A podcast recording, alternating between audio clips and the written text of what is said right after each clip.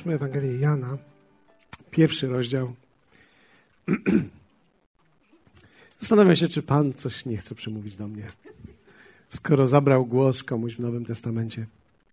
Może zabiera mi dzisiaj również. Być może to nie jest chrypka, może to On. Ewangelia Jana, pierwszy rozdział, werset jedenaście trzynaście. Do swojej własności przyszedł, ale swoi go nie przyjęli. Tym zaś, którzy go przyjęli, dał prawo stać się dziećmi bożymi. Tym, którzy wierzą w imię Jego. Którzy narodzili się nie z krwi, ani z cielesnej woli, ani z woli mężczyzny, lecz z Boga. Wiecie, zawsze intrygował mnie ten tekst. Ponieważ w tym tekście gdzieś dostrzegałem taką jedną interesującą, myślę, rzecz. Mianowicie to, że przyszedł do swoich, a swoi go nie przyjęli. A później dalej jest powiedziane, że tym, którzy go przyjęli,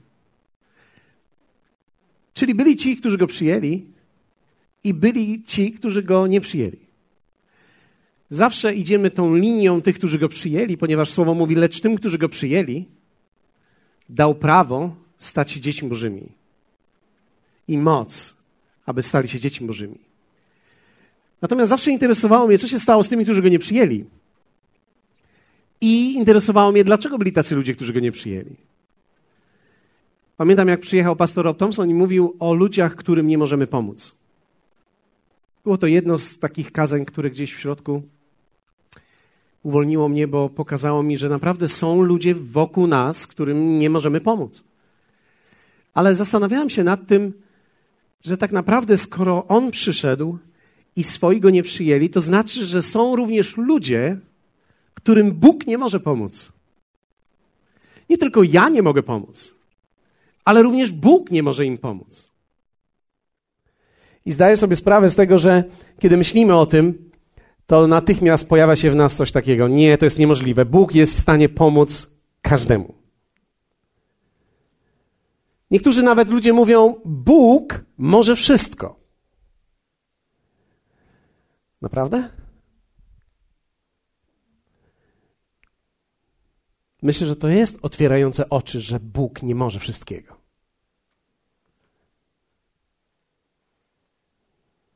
Wszystkim Bóg może pomóc. Jeśli tylko Bóg będzie chciał, jest w stanie pomóc każdemu. A chyba nie. Tak naprawdę zwróćcie uwagę, że podstawą Bożego istnienia, i wybaczcie mi za to, że położę troszeczkę taki fundament, który może brzmieć na skomplikowane, ale nie jest. Jeśli podążycie ze mną, a mam nadzieję, że podążycie, to będziecie razem ze mną przez cały czas. Podstawą życia Bożego jest miłość. Biblia mówi, Bóg jest miłością. Pamiętamy to, tak? Bóg jest miłością, czyli podstawą Bożego życia jest miłość. To jest Jego natura, to jest Jego sposób funkcjonowania, to jest miłość. Problem jest tylko taki, że miłość ma w sobie ograniczenia. Miłość ma w sobie nieprawdopodobną ilość ograniczeń. I ponieważ Bóg jest miłością i ponieważ to jest Jego natura, aby kochać, to tak naprawdę On przez to, że kocha i przez swoją naturę już w pewien sposób, moglibyśmy powiedzieć, ograniczył siebie. Nie możemy powiedzieć, że Bóg jest ograniczony, bo wiemy, że Bóg nie jest ograniczony, ale my wiemy, że Bóg ograniczył siebie poprzez swoją naturę, którą jest miłość. Kiedy teraz prawdopodobnie rozmawiałbym z jakimiś teologami, być może mielibyśmy dyskusję na ten temat. I ja lubię dyskutować na temat teologii. Ale nie chodzi tutaj w tej chwili o jakieś zwykłe czy puste dysputy teologiczne. Chodzi tutaj o pewne fakty życia. Dlatego, że Bogu zarzuca się wiele rzeczy. Na przykład to, że Bóg uczynił tak wiele zła.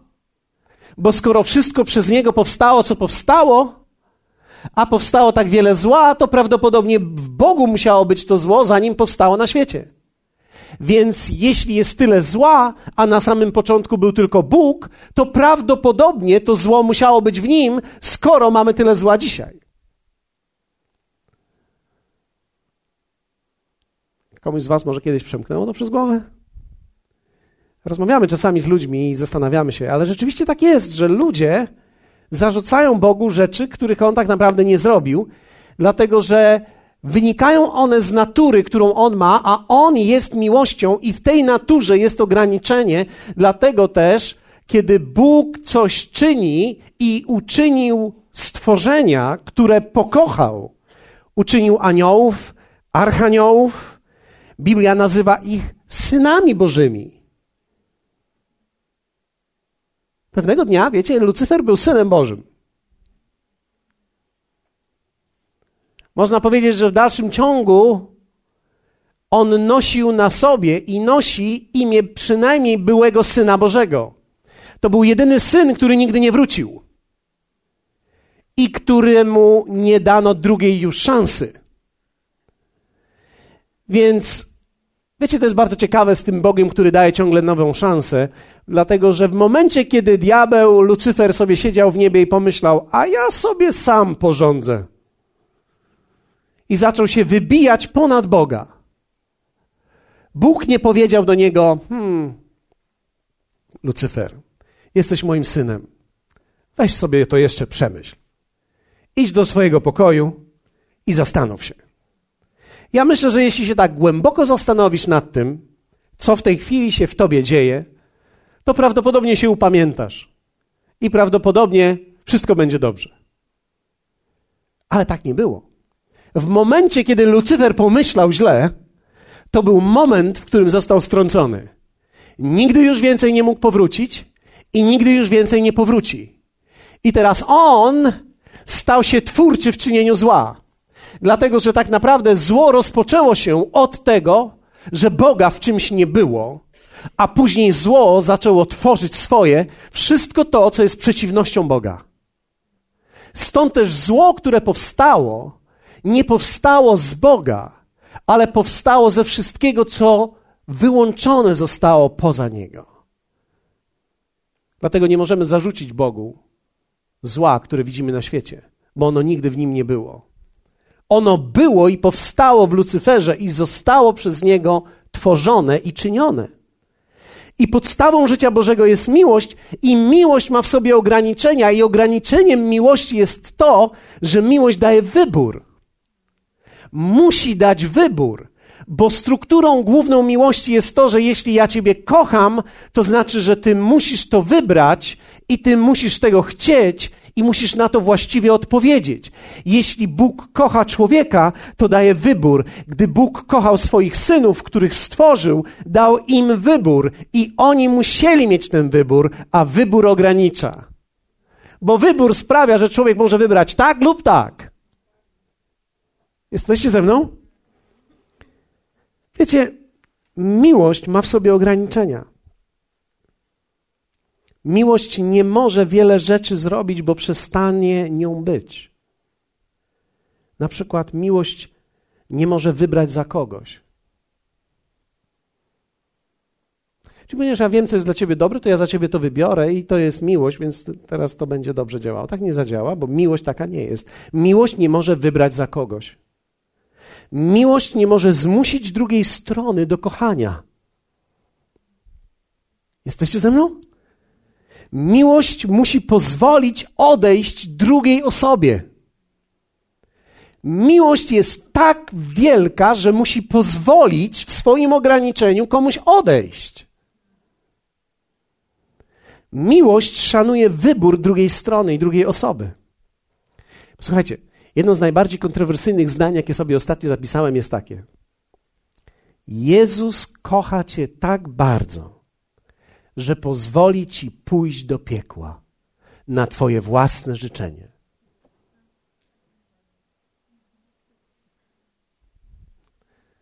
Ja wiem, że w tej chwili prawdopodobnie głowy teologów buzują. Wow, wow, wow, jak to jest możliwe, jak to jest możliwe. Tak, właśnie taka jest Jego miłość, że On tak bardzo cię kocha, że jeśli ty nie odpowiesz z własnej woli, to On ciebie nie zatrzyma na siłę i pozwoli ci pójść do piekła na swoje własne życzenie. Wiecie, myśmy przez wiele lat byli skoncentrowani tym, że tak Bóg kocha świat i umiłował świat, że Syna swego jednorodzonego dał, aby każdy, kto w Niego wierzy, nie zginął, ale miał życie wieczne. I mówimy tutaj o akcji Boga, o tym, co Bóg zrobi dla człowieka. Ale z drugiej strony jest bardzo istotne, abyśmy to rozumieli, że Bóg ukochał człowieka tak bardzo, że jeśli człowiek nie chce, pozwoli mu pójść do piekła. W pewnym sensie pójście do piekła ludzi jest aktem Bożej miłości. Nie bezpośrednio, ale jest. Dlatego, że Bóg dał wszystko, żeby ludzie mogli być zbawieni, ale ukochał ich tak bardzo, że nie może za nich tego wybrać. I wszyscy ci, którzy są w związkach małżeńskich, wiedzą, o czym mówię. Nie ma silniejszego oporu niż osoba, którą najbardziej kochasz. I najgorsze jest to, że w osobie, która najbardziej kochasz, nie możesz zmusić do niczego, bo gdy nawet ją zmusisz do czegoś na chwilę, to to jest tylko na chwilę. A ona i tak w końcu zrobi swoje. Jedna z najtrudniejszych rzeczy jest to, że kochasz dzieci swoje i kiedy kochasz je bardzo, one zrobią coś złego, musisz pozwolić im z tym żyć i musisz pozwolić im również odejść. To jest straszne, ale to jest prawdą. Nie jesteś w stanie zmanipulować nimi tak, żeby pozostali, chyba że je zamkniesz w swojej piwnicy i nie pozwolisz im nigdy wyjść. Ale jeśli kochasz tak, jak Bóg kocha, to pozwolisz im zobaczyć świat i wybrać, czy chcą tego, co jest tam, czy chcą tego, co jest tutaj. Dlatego zawsze intrygował mnie ten fragment, że do swojej własności przyszedł, a swoi go nie przyjęli, lecz tym, którzy go przyjęli, dał prawo stać się dziećmi bożymi. Czyli są ludzie, którym Bóg pomóc nie może. Istnieje grupa ludzi, którym Bóg pomóc nie może i to nie są tylko ludzie, którzy idą do piekła, ale również są ludzie wierzący, którym Bóg pomóc nie może, bo stanęli w jakimś miejscu. Podróż za Bogiem i chodzenie za Nim nigdy nie zaczyna się w jednym miejscu i nie jest to ślizgawką. Kto z was kiedyś był na jakimś stoku i zjeżdżał na nartach? Ci, którzy zje... Okej. Okay. A kto z was kiedyś wszedł do rury na basenie, żeby zjeżdżać? Wiecie, w momencie, kiedy technicznie zjeżdżasz prawidłowo, prawdopodobnie osiągasz dobrą prędkość i z impetem uderzasz w wodę. Rzadko kiedy widzimy w tamtym miejscu ludzi, którzy idą w górę. Którzy mówią, przepraszam bardzo, ja z powrotem wracam. I niektórzy ludzie myślą, że chrześcijaństwo przypomina taki zjazd w rurze. Że to jest tak, raz podjąłeś decyzję za Jezusem. Alleluja! Chlup! Na pleckach, na pupci jedziemy. Wtedy specjalny gatunek majtek pomaga.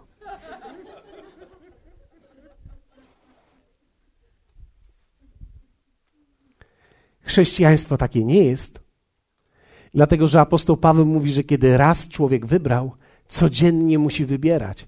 Inaczej mówiąc, można się zatrzymać, kiedy się chce i można podążać, kiedy się chce.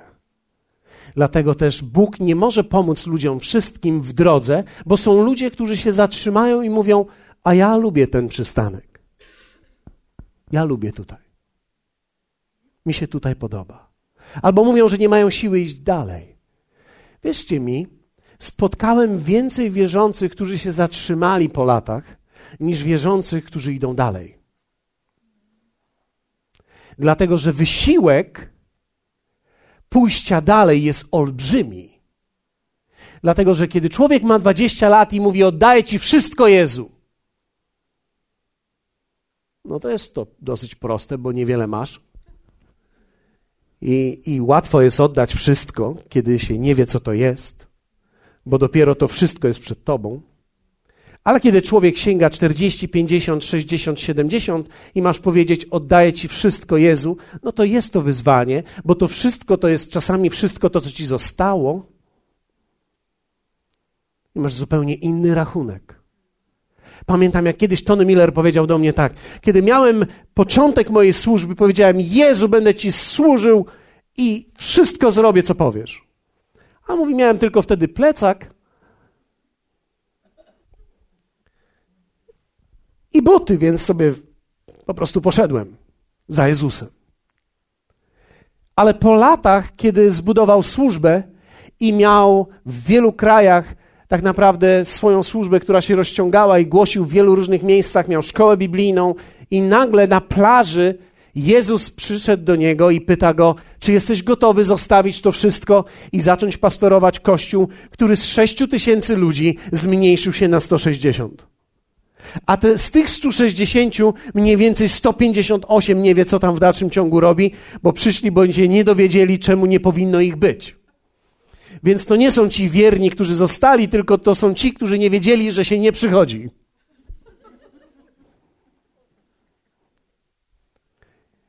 I pamiętam, on stanął w pierwszą niedzielę i spojrzał, wiecie, sala miała trzy i pół tysiąca ludzi, a na sali trzy i pół tysiąca ludzi sto pięćdziesiąt czy sto sześćdziesiąt osób wygląda naprawdę biednie. Szczególnie, kiedy się rozsiądą wszędzie. Jedni siedzą tam, jedni siedzą tam, więc do niektórych wołasz halo i słyszysz, jak echo idzie po ławkach. I Jezus mówi, czy zamienisz teraz to wszystko, co robiłeś, na to, żeby ożywić to, co jest tutaj? I on mówi, tego dnia wszystko się zmieniło, dlatego że decyzja, którą musiałem podjąć, to jest decyzja bardzo trudna, o wiele trudniejsza niż te, które podejmowałem do tej pory. Czyli z czasem decyzje nie są łatwiejsze, z czasem decyzje muszą być dojrzalsze, bo są coraz bardziej trudne. Niektórzy myślą, mój Boże, jak ja, jaką miałem walkę pomiędzy piekłem a niebem, kiedy miałem podejść i powiedzieć Jezusowi tak. Ja pamiętam ten dzień, kiedy ja oddałem życie Jezusowi. To była walka. Piekło i niebo walczyło o mnie, żebym tylko nie powiedział tak. Tylko żebym się chował w sobie. To była walka. Ja myślałem, że to była największa walka życia. To była walka. Nie tak bardzo moja, jak o mnie. Od momentu, kiedy została zwyciężona bitwa o mnie, od tej pory ja zacząłem i musiałem zacząć walczyć, podejmując sam decyzje, oczywiście wzmocniony Bogiem, ale to są decyzje, które są o wiele trudniejsze niż na samym początku decyzje. I jaki wybór miał apostoł Paweł, kiedy został zrzucony ze zwierzęcia i Jezus przyszedł do niego? Mówię ze zwierzęcia, bo czy kończy osioł, tego jeszcze nie wiemy, ale został zrzucony. Jaki miał wybór, kiedy, kiedy Jezus przyszedł do niego i powiedział, jam jest Jezus, którego ty prześladujesz? Wtedy stajesz na baczność i mówisz, Panie, co mam robić? W tym momencie, kiedy Jezus do ciebie mówi i widzisz go, całą swoją teologię, z którą żyłeś, odsuwasz na bok. A dodatkowo jeszcze, żeby ci pomóc, oślepłeś. I nic nie widzisz i teraz muszą cię prowadzić. Ale od tego momentu, kiedy skończyła się bitwa o niego, zaczęła się bitwa w nim. I on musiał sam podążać i musiał odpowiadać tak Bogu, przez całe swoje życie i nie jest coraz łatwiej, jest coraz trudniej i dlatego właśnie im dalej w las, tym mniejszy tłok.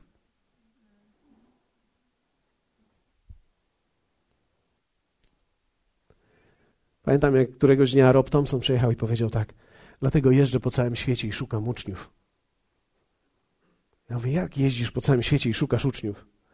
On mówi, jestem czasami w kościele, trzydzieści pięć tysięcy ludzi na sali siedzi. Wszyscy się bawią, cieszą.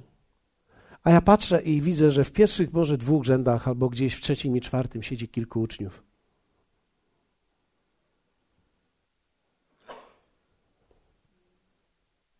Wow. Dlaczego? Bo decyzje są trudniejsze. Czyli ja dzisiaj mogę również być w miejscu, w którym Bóg nie może mi pomóc. Więc to słowo, które dzisiaj mówię do was, nie jest tylko do ludzi, którzy są niewierzący, ale to jest do wszystkich ludzi. Bo czy jesteś wierzący, czy niewierzący, człowiek może wpaść w kategorię i w miejsce, w którym nawet Bóg nie jest w stanie ci pomóc. Dlaczego? Ponieważ cię kocha i jest przez to ograniczony.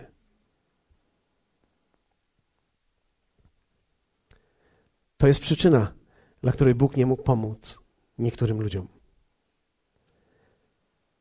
Oczywiście my wiemy z Biblii, że Bóg nie może pomóc tym, którym jest dobrze, prawda? Bo przecież Jezus powiedział, nie potrzebują lekarza zdrowi, ale ci, którzy się źle mają. Tak? Zgadzacie się? Pamiętacie to? Ale ktoś może powiedzieć, mam dobrą pracę, mam dach nad głową, mam domek, mam wystarczająco jedzenia, mam fajną towarzyszkę życia, moje baby jest fajne baby, mam parkę dzieci, jest fajnie. Ale czy ty zdajesz sobie sprawę, że opisałeś właśnie życie osła?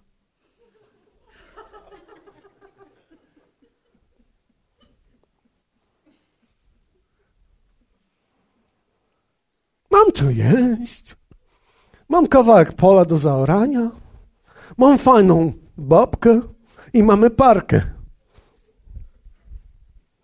Przecież jesteś człowiekiem. Okej. Okay. Jacy to są ludzie? Mam trzy fragmenty i spędzimy z nimi dwie niedziele, więc się nie martw. Jeśli ktoś z was przespał teraz, to do, dotrzemy do ciebie za tydzień. Pierwsze, ludzie, którym Bóg nie może pomóc, to ludzie, dla których On stał się albo był kimś zwykłym. Ktoś może powiedzieć, zwykły Bóg? O, tak. O, tak. Czy Bóg w ogóle może być zwykły? Tak. Ja wiem, że nie wierzysz w to. Pamiętam, kiedy pierwszy raz spotkałem moją żonę, kiedy ją spotkałem i kiedy ją zobaczyłem i później, kiedy się w niej zakochałem i kiedy któregoś dnia przyszła do mnie na urodziny, miałem wtedy osiemnaste urodziny, wyprawialiśmy je hucznie, pijąc zioła i jedząc, nie paląc zioła, pijąc zioła, myśmy wtedy pili zioła. I jak ktoś z was chciałby się dowiedzieć, jakie zioła, to dalej mam receptę, możecie przyjść. Na urodziny piliśmy zioła i jedliśmy macę. Okay? To było całkowicie pobożne, to było tak pobożne, że gdy ci opowiem, jak to było, stracisz, stracisz wyobrażenie, że to było przyjemne. Bo jak komuś mówię, że piliśmy zioła, myśli sobie, hmm. Ja widziałem, że niektórzy z was błysnęło im coś. Zioło, zioło, tak, aleluja. Zioło w kościele nowoczesnym, mi się to podoba. Okej, okay. Przyjdź, opowiem ci o moim ziele nowoczesnym. Albo ziole. Zielonym ziele. Ziel, zi, ziole. No, okej, okay. Jakkolwiek, poprawią mnie później. Kiedy ją zobaczyłem, jak wychodziła, zarzuciła tak szalem.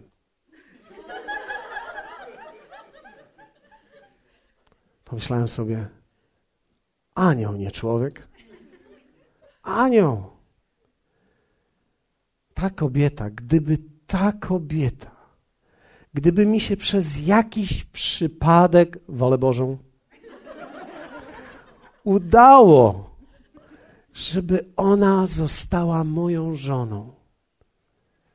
Jezu, to jest tak cudne, że ja nie wiem, co ja bym z nią robił. Postawiłbym ją, w obraz włożył, nie wiem, ja bym ją obmurował, żeby taka została. Nie, nie wiem. Nie wiem. Takie cudo. Fenomenalne. To nie może być zwykłe. Nigdy się nie stanie zwykłe. Ale wiecie, po kilku latach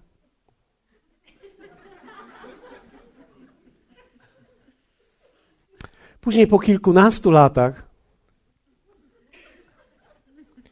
a mniej więcej po dwudziestu latach masz wątpliwości, czy dobrze widziałeś za pierwszym razem. Wolisz nie wracać pamięcią już i przyjmujesz fakty takimi, jakie są.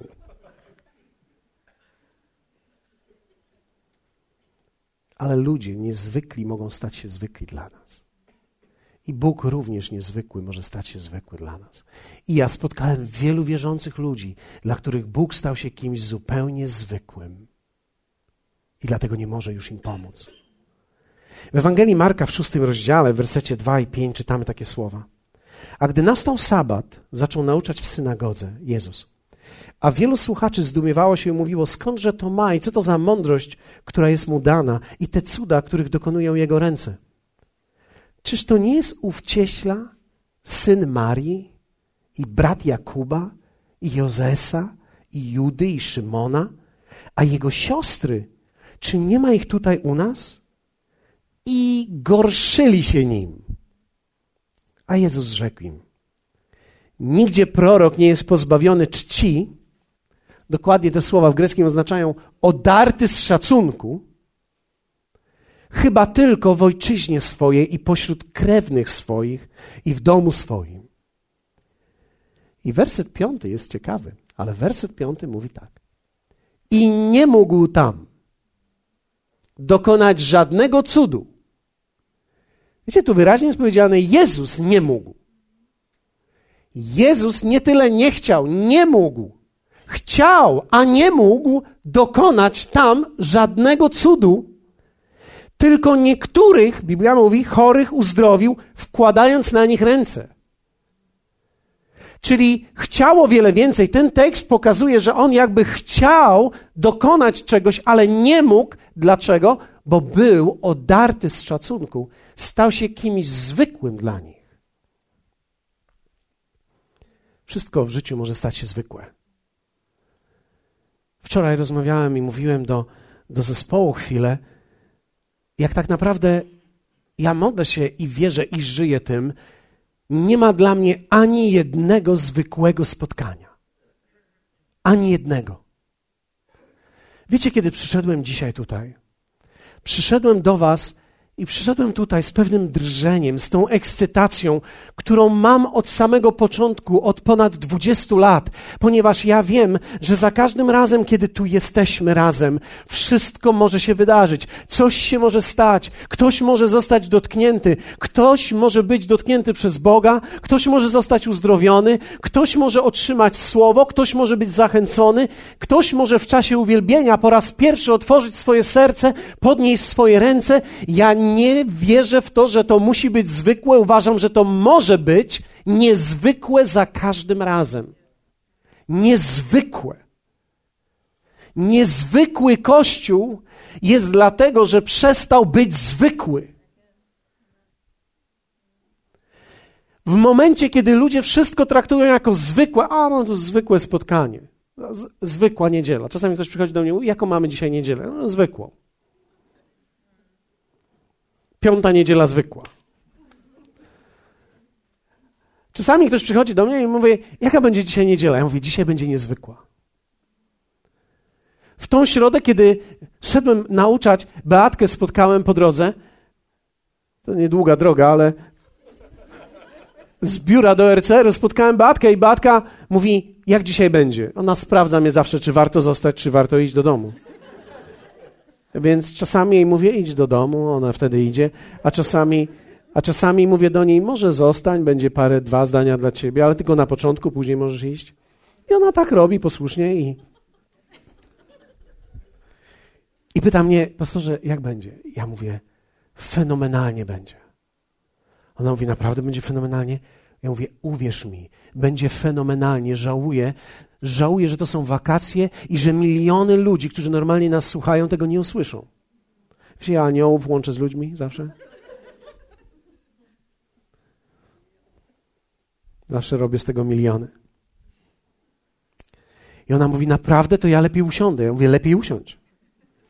Dlaczego? Ponieważ ja wierzę w to, że niezwykłe rzeczy dzieją się wewnątrz nas, kiedy słowo jest głoszone. Wierzę w to, że niezwykła atmosfera jest zradzana w sercu ludzi, gdy jest głoszone Słowo Boże z pasją i kiedy głoszone jest w prawdzie i kiedy jest głoszone w wiarygodności i kiedy jest głoszone w namaszczeniu. Wszystko może się wydarzyć.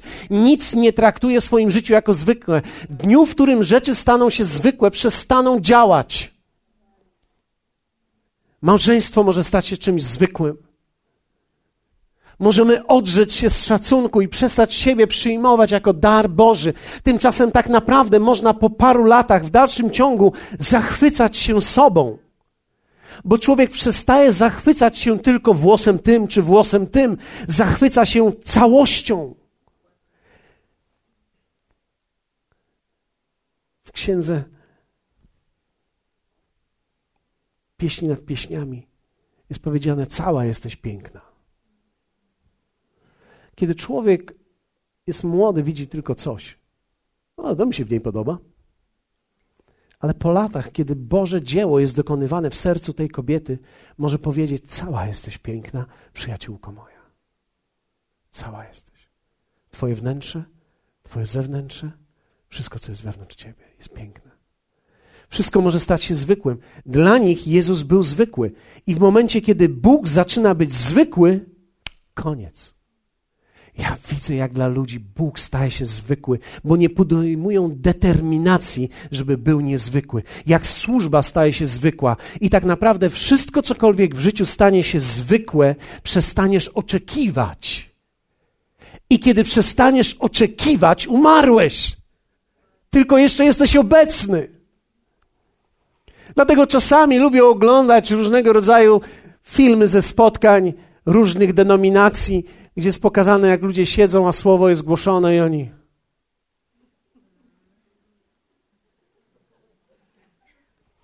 Są, ale ich nie ma. Oni niczego już nie oczekują, w zasadzie oczekują końca. I to nie końca w sensie Maranata, przyjdź Panie Jezu, bo to jest inny głos, inny dźwięk. Oni oczekują końca tego spotkania. Jezu, zmiłuj się. Obyś dzisiaj tak nie przedłużył, Panie, jak w zeszłym tygodniu.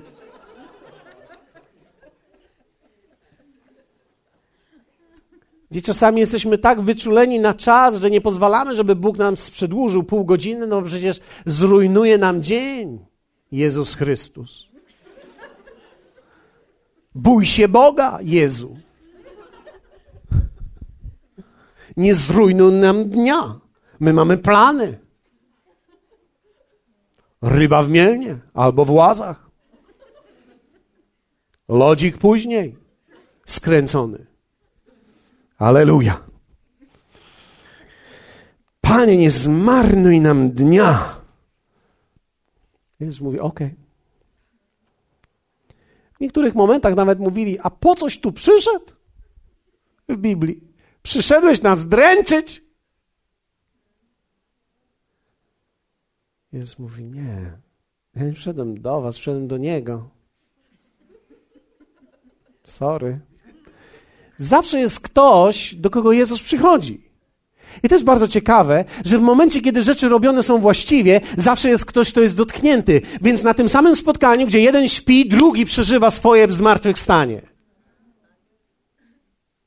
Bo dla jednego coś jest zwykłe, a dla kogoś to jest niezwykłe. To jest tak, jakby słyszał to po raz pierwszy. I to nie jest tylko i wyłącznie dar Boży w człowieku, to jest tak naprawdę umiejętność przyjmowania. Ciekawe jest to, że jedynym efektem, który może się przydarzyć i tak naprawdę ostatecznością, to jest to, że kiedy człowiek przestaje oczekiwać już i wszystko staje się zwykłe, traci to. Pamiętam, jak Rob Thompson powiedział zdanie, które mi się strasznie nie podoba i walczę z nim jak tylko mogę. Jedynym lekarstwem na brak szacunku i oczekiwania względem kogoś i Boga jest strata. Jedynym lekarstwem na niewdzięczność jest strata. Czyli ja mogę się umieścić w miejscu, gdzie rzeczy staną się dla mnie zwykłe. Kościół, Bóg, piosenki. On siedział, stał, przyjdę na trzecią, no bo przecież po co mam przychodzić na pierwszą? Oni się dopiero rozpędzają, mniej więcej na trzeciej już się wznoszą. Więc ja od razu wejdę, jak się wznoszą. Problem jest tylko taki, że ciężko jest wsiadać do samolotu, który już leci pięć tysięcy nad poziomem. Rzadko kiedy Ryanair wpuszcza wtedy ludzi. My rozumiemy słowo Ryanair dzisiaj lepiej niż lot.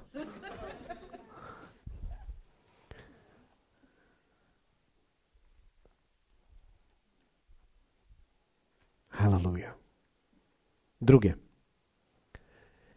Bóg nie może pomóc ludziom, którzy stają się powierzchowni. W Ewangelii Marka w dziesiątym rozdziale mamy niesamowity tekst. Pamiętacie bogatego młodzieńca? Pamiętacie bogatego młodzieńca? A gdy wybierał się w drogę, przybiegł ktoś, mam jeszcze pięć minut, więc według tego czasu, Boży czas jest nigdy nieznany, więc bądźcie ze mną. A gdy się wybierał w drogę, przybiegł ktoś, upadł przed nim na kolana i zapytał go, nauczycielu dobry, co mam czynić, aby odziedziczyć żywot wieczny? A Jezus odrzekł, czemu mnie nazywasz dobrym? Nikt nie jest dobry, tylko jeden Bóg. Znasz przykazania, nie zabijaj, nie cudzołóż, nie kradnij, nie mów fałszywego świadectwa, nie oszukuj, czci ojca swego i matkę. A on mu odpowiedział: nauczycielu, tego wszystkiego przestrzegałem od młodości mojej. Wtedy Jezus spojrzał nań z miłością i rzekł mu: jednego ci tylko brak. Idź, sprzedaj wszystko, co masz i rozdaj ubogim, a będziesz miał skarb w niebie, po czym przyjdź i naśladuj mnie. A ten na to słowo sposępniał i odszedł zasmucony, albowiem miał wiele majątności. Pozwólcie, że wyjaśnię kilka rzeczy dotyczących tego fragmentu, bo ten fragment mówi tak, jakby Jezus chciał, żeby sprzedał cały swoje majątek, który posiadał gdzieś. Nie, Jezus kierował na to, co w tym momencie miał. On był w podróży handlowej. On prowadził swój interes i on był w podróży handlowej. I w tym momencie Jezus mówi do niego: idź, sprzedaj to, rozdaj to ubogim i pójdź za mną, a będziesz miał skarb w niebie. No ale to jest problem. Dlatego, że on chciał żyć powierzchownie. Wiecie, powierzchowność to nie jest coś, co się przydarza tam. Powierzchowność to jest coś, co się może przydarzyć mi. To jest wszystko to, co ja mówię Bogu, co ja robię. Panie, ja i to robię, i jestem tu, i jestem, i robię to jeszcze, Panie, i w służbie jestem, i, i śpiewam. Panie, ja dałem już tyle. Tyle dałem na ofiarę, Jezu. Zawsze mnie zastanawiało to, jak Jezus trafiał i mówił: jednego ci tylko brak. Jak to jest, że człowiek może zrobić tak wiele rzeczy dobrze i jedna rzecz i nie działa?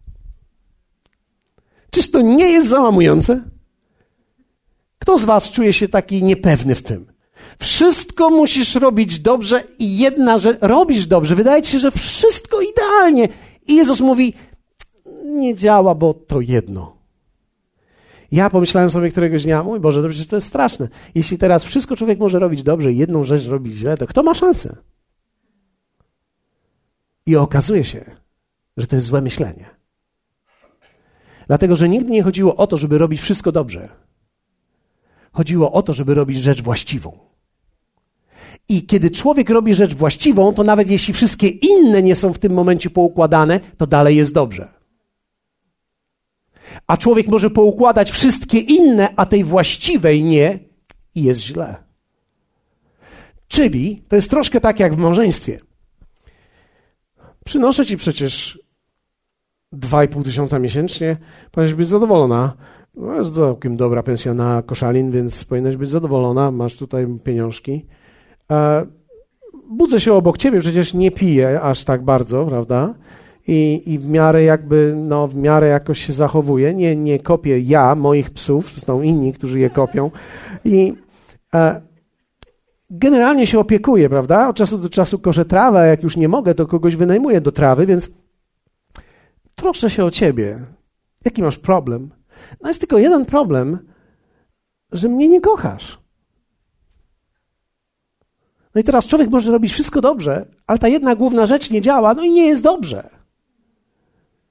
Tymczasem, kiedy to działa, to nad trawą mogę popracować i nad piciem mogę popracować i nad psami mogę popracować i, i nad wieloma rzeczami mogę popracować i nawet nad tym dwa i pół mogę nawet popracować trochę dłużej i przyniosę dwa tysiące siedemset, alleluja.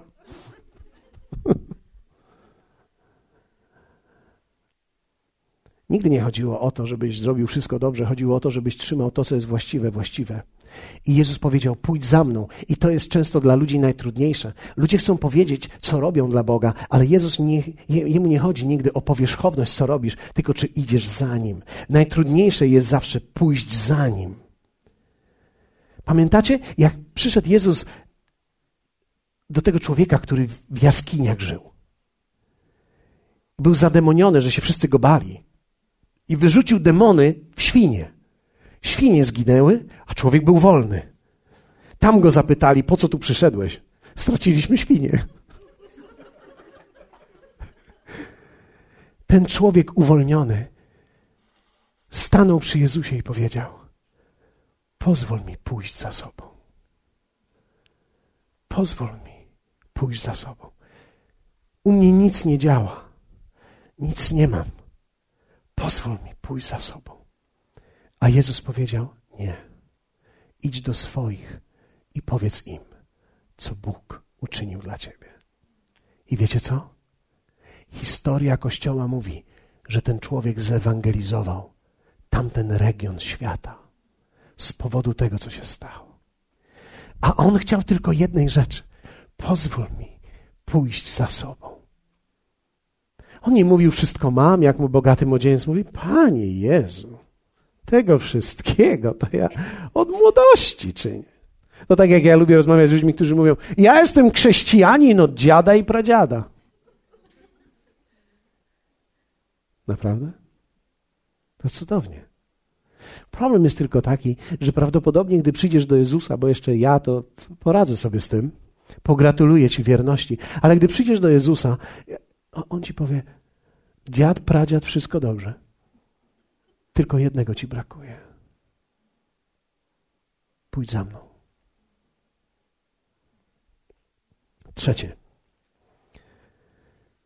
Człowiek się zatrzymuje i nawet Bóg nie może pomóc ludziom, którzy boją się być radykalni dla Niego. W Ewangelii Marka, cały czas w Ewangelii Marka jesteśmy, jest trzeci fragment. Na pewno zapamiętacie te trzy. A gdy był w Betanii, w domu Szymona Trędowatego, to nie był Szymon Trędowaty, to był Szymon, który został uleczony z bycia trędowatym, ale tu jest napisane Szymon Trędowaty. I siedział przy stole, przyszła niewiasta mająca alabastrowy słoik czystego olejku nardowego, bardzo kosztownego, stłukła alabastrowy słoik i wylała olejek na głowę jego. A niektórzy mówili z oburzeniem między sobą, na cóż ta strata? Przecież można było ten olejek sprzedać drożej niż za trzysta denarów, co oznacza roczną pensję, i rozdać ubogim, i szemrali przeciwko niej. A Jezus rzekł, zostawcie ją. Czemu jej przykrość wyrządzacie? Wszak dobry uczynek spełniła względem mnie, albowiem ubogich zawsze macie pośród siebie i gdy zechcecie, możecie im dobrze czynić. Mnie zaś nie zawsze mieć będziecie.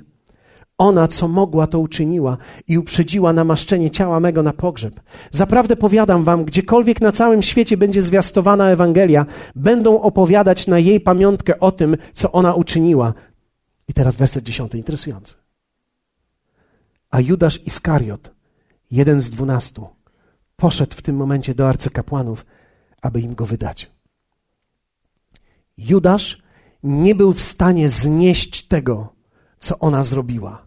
Nie dość, że ma wszystko, nie dość, że ma tak wiele, to jeszcze teraz ktoś wziął perfum, który warty jest całoroczną pensję i wylewa na jego głowę, namaszcza go i będzie pachniał przez miesiąc lepiej niż my wszyscy.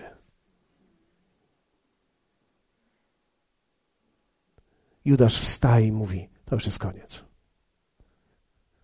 Inni, i faryzeusze, i uczniowie mówili, cóż za strata. Wiecie, wiecie, ludzie się troszczą ubogich bardziej niż Jezus. Wiecie? Że ludzie się bardziej troszczą ubogich niż Jezus? Ponieważ w tym momencie Jezus powiedział, ubogich zawsze mieć będziecie, ja nie będę zawsze z wami. I to, co ona zrobiła. Inaczej mówiąc, w momencie, kiedy człowiek traci zdolność do radykalnego życia, zatrzymuje się i nawet Bóg nie jest w stanie mu pomóc. W momencie, kiedy człowiek zaczyna grać na bezpiecznie, o, chodzę do kościółka. Ja ostatnio rozmawiałem z jednym z kimś z mojej rodziny. Nie ma to jak rodzina, prawda? Za każdym razem, prawie zawsze po rozmowie z rodziną muszę się leczyć.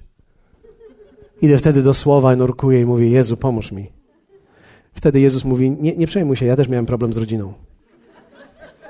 Ja mówię, Jezu, ale ja mam problem z mamą. Jezus mówi, ja też miałem problem z mamą.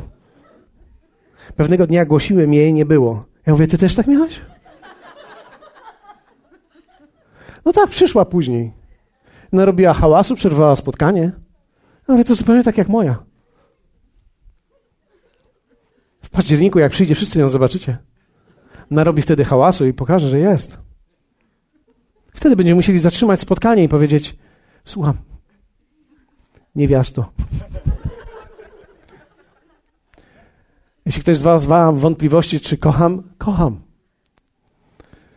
Ale tak jak wcześniej powiedziałem, miłość jest strasznie ograniczona.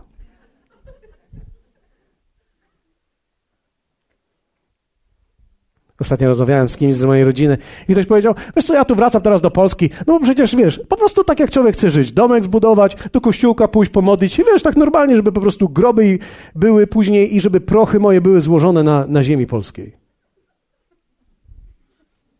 Ja sobie, zaraz ty masz dwadzieścia sześć lat i myślisz teraz, gdzie twoje prochy będą złożone. Po, posłuchaj, powiedz mi jeszcze raz to samo, powiedz mi to. Myślisz o grobach i o prochach swoich, gdzie będą złożone. No tak, chłopie, żeby ktoś, prawda, świeczkę mi zapalił, jak przystało. Myślę, a co ci ta świeczka pomoże? To ona nam będzie świecić, już nie tobie.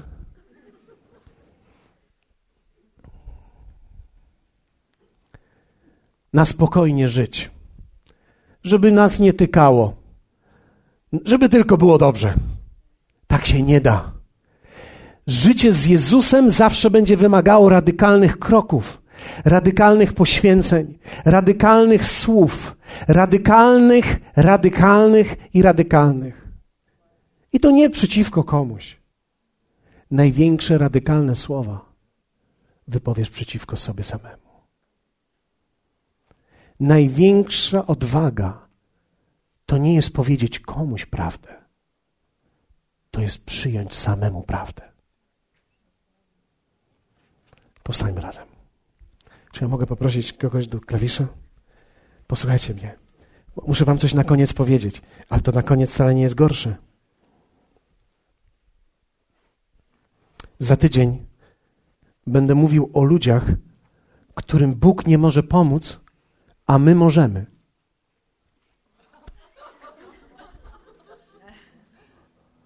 Wiecie, kiedy zobaczyłem, to pomyślałem sobie, Jezu. Słyszę, jak Bóg mówi, ja nie mogę im pomóc, ale ty i wy możecie. Są ludzie, którym Bóg nie może pomóc, a my możemy.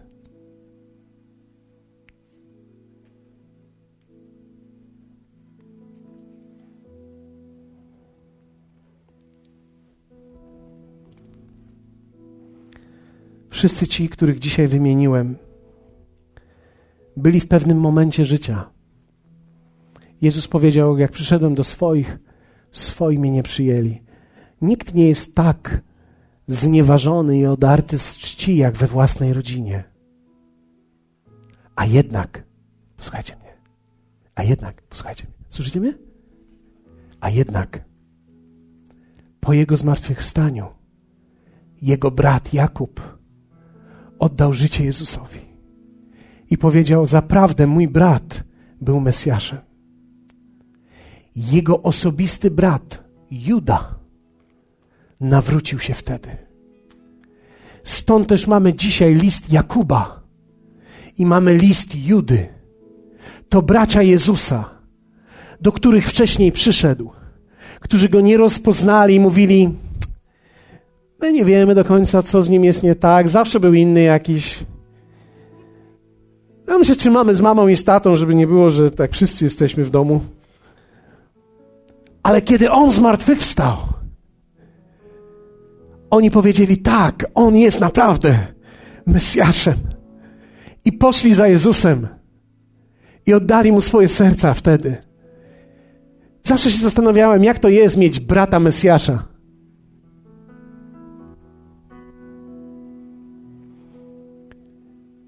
Apostołowie zadają pytanie po tym, jak odchodzi bogaty młodzieniec. Mówi, no to teraz to kto ma szansę być zbawiony, jak on już sobie poszedł? A widzimy pierwszy Kościół.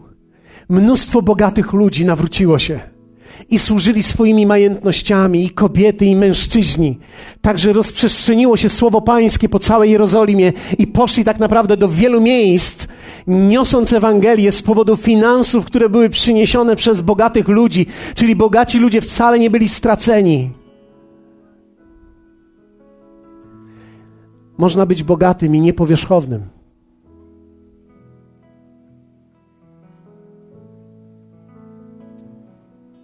Widzimy, jak ludzie bali się radykalnych kroków,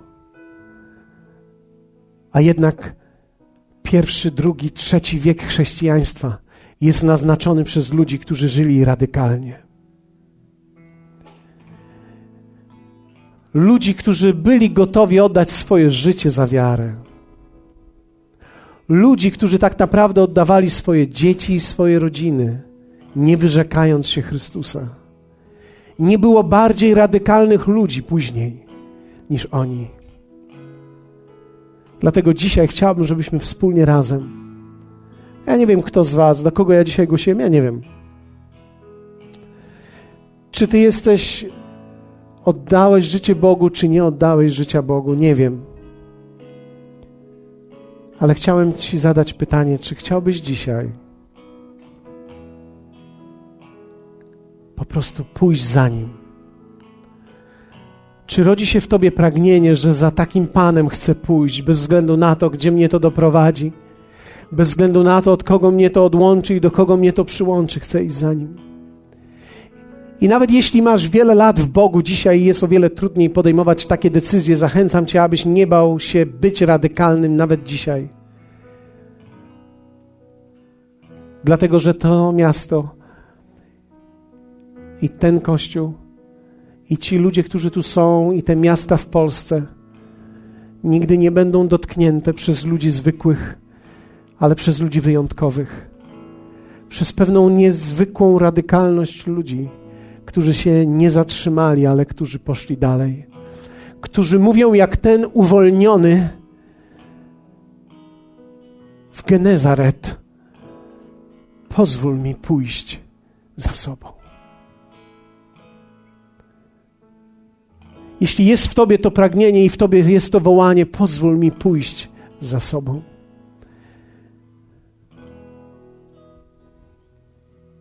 Chciałbym zachęcić ciebie, żebyś na moment wyszedł do przodu tutaj. I abyśmy wspólnie razem stanęli. Jeśli nie chcesz wychodzić z jakichś powodów, okej. Okay. Jeśli natomiast czujesz, że to pomoże ci, zrobiąc, robiąc dwa, trzy kroki do przodu tutaj, to pomoże tobie na pewno. Zachęcam ciebie i wznieśmy nasze ręce i powiedzmy do Niego. Chciałbym, żebyś powiedział tą właśnie modlitwę. Pozwól mi pójść za sobą. Chcę iść za Tobą, Jezu. Wznieśmy nasze ręce, gdziekolwiek jesteś. Powiedz, że chcesz iść za Nim, bez względu na to, jak będzie wyglądała Twoja przyszłość. Bez względu na to, jak będzie wyglądało to wszystko wokół Ciebie.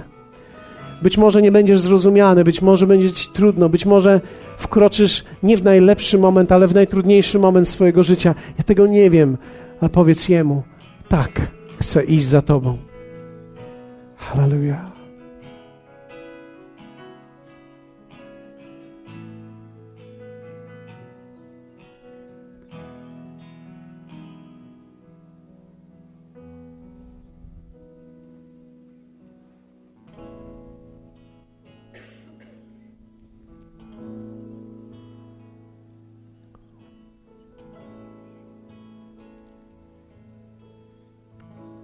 Powiedz Jemu, tak, chcę iść za Tobą. Tam, gdzie jesteś.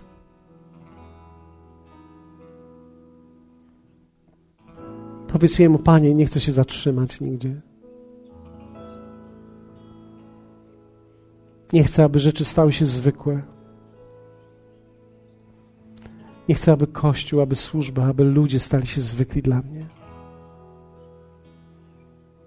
Nie chcę, aby uwielbienie stało się zwykłe, aby słuchanie słowa stało się zwykłe.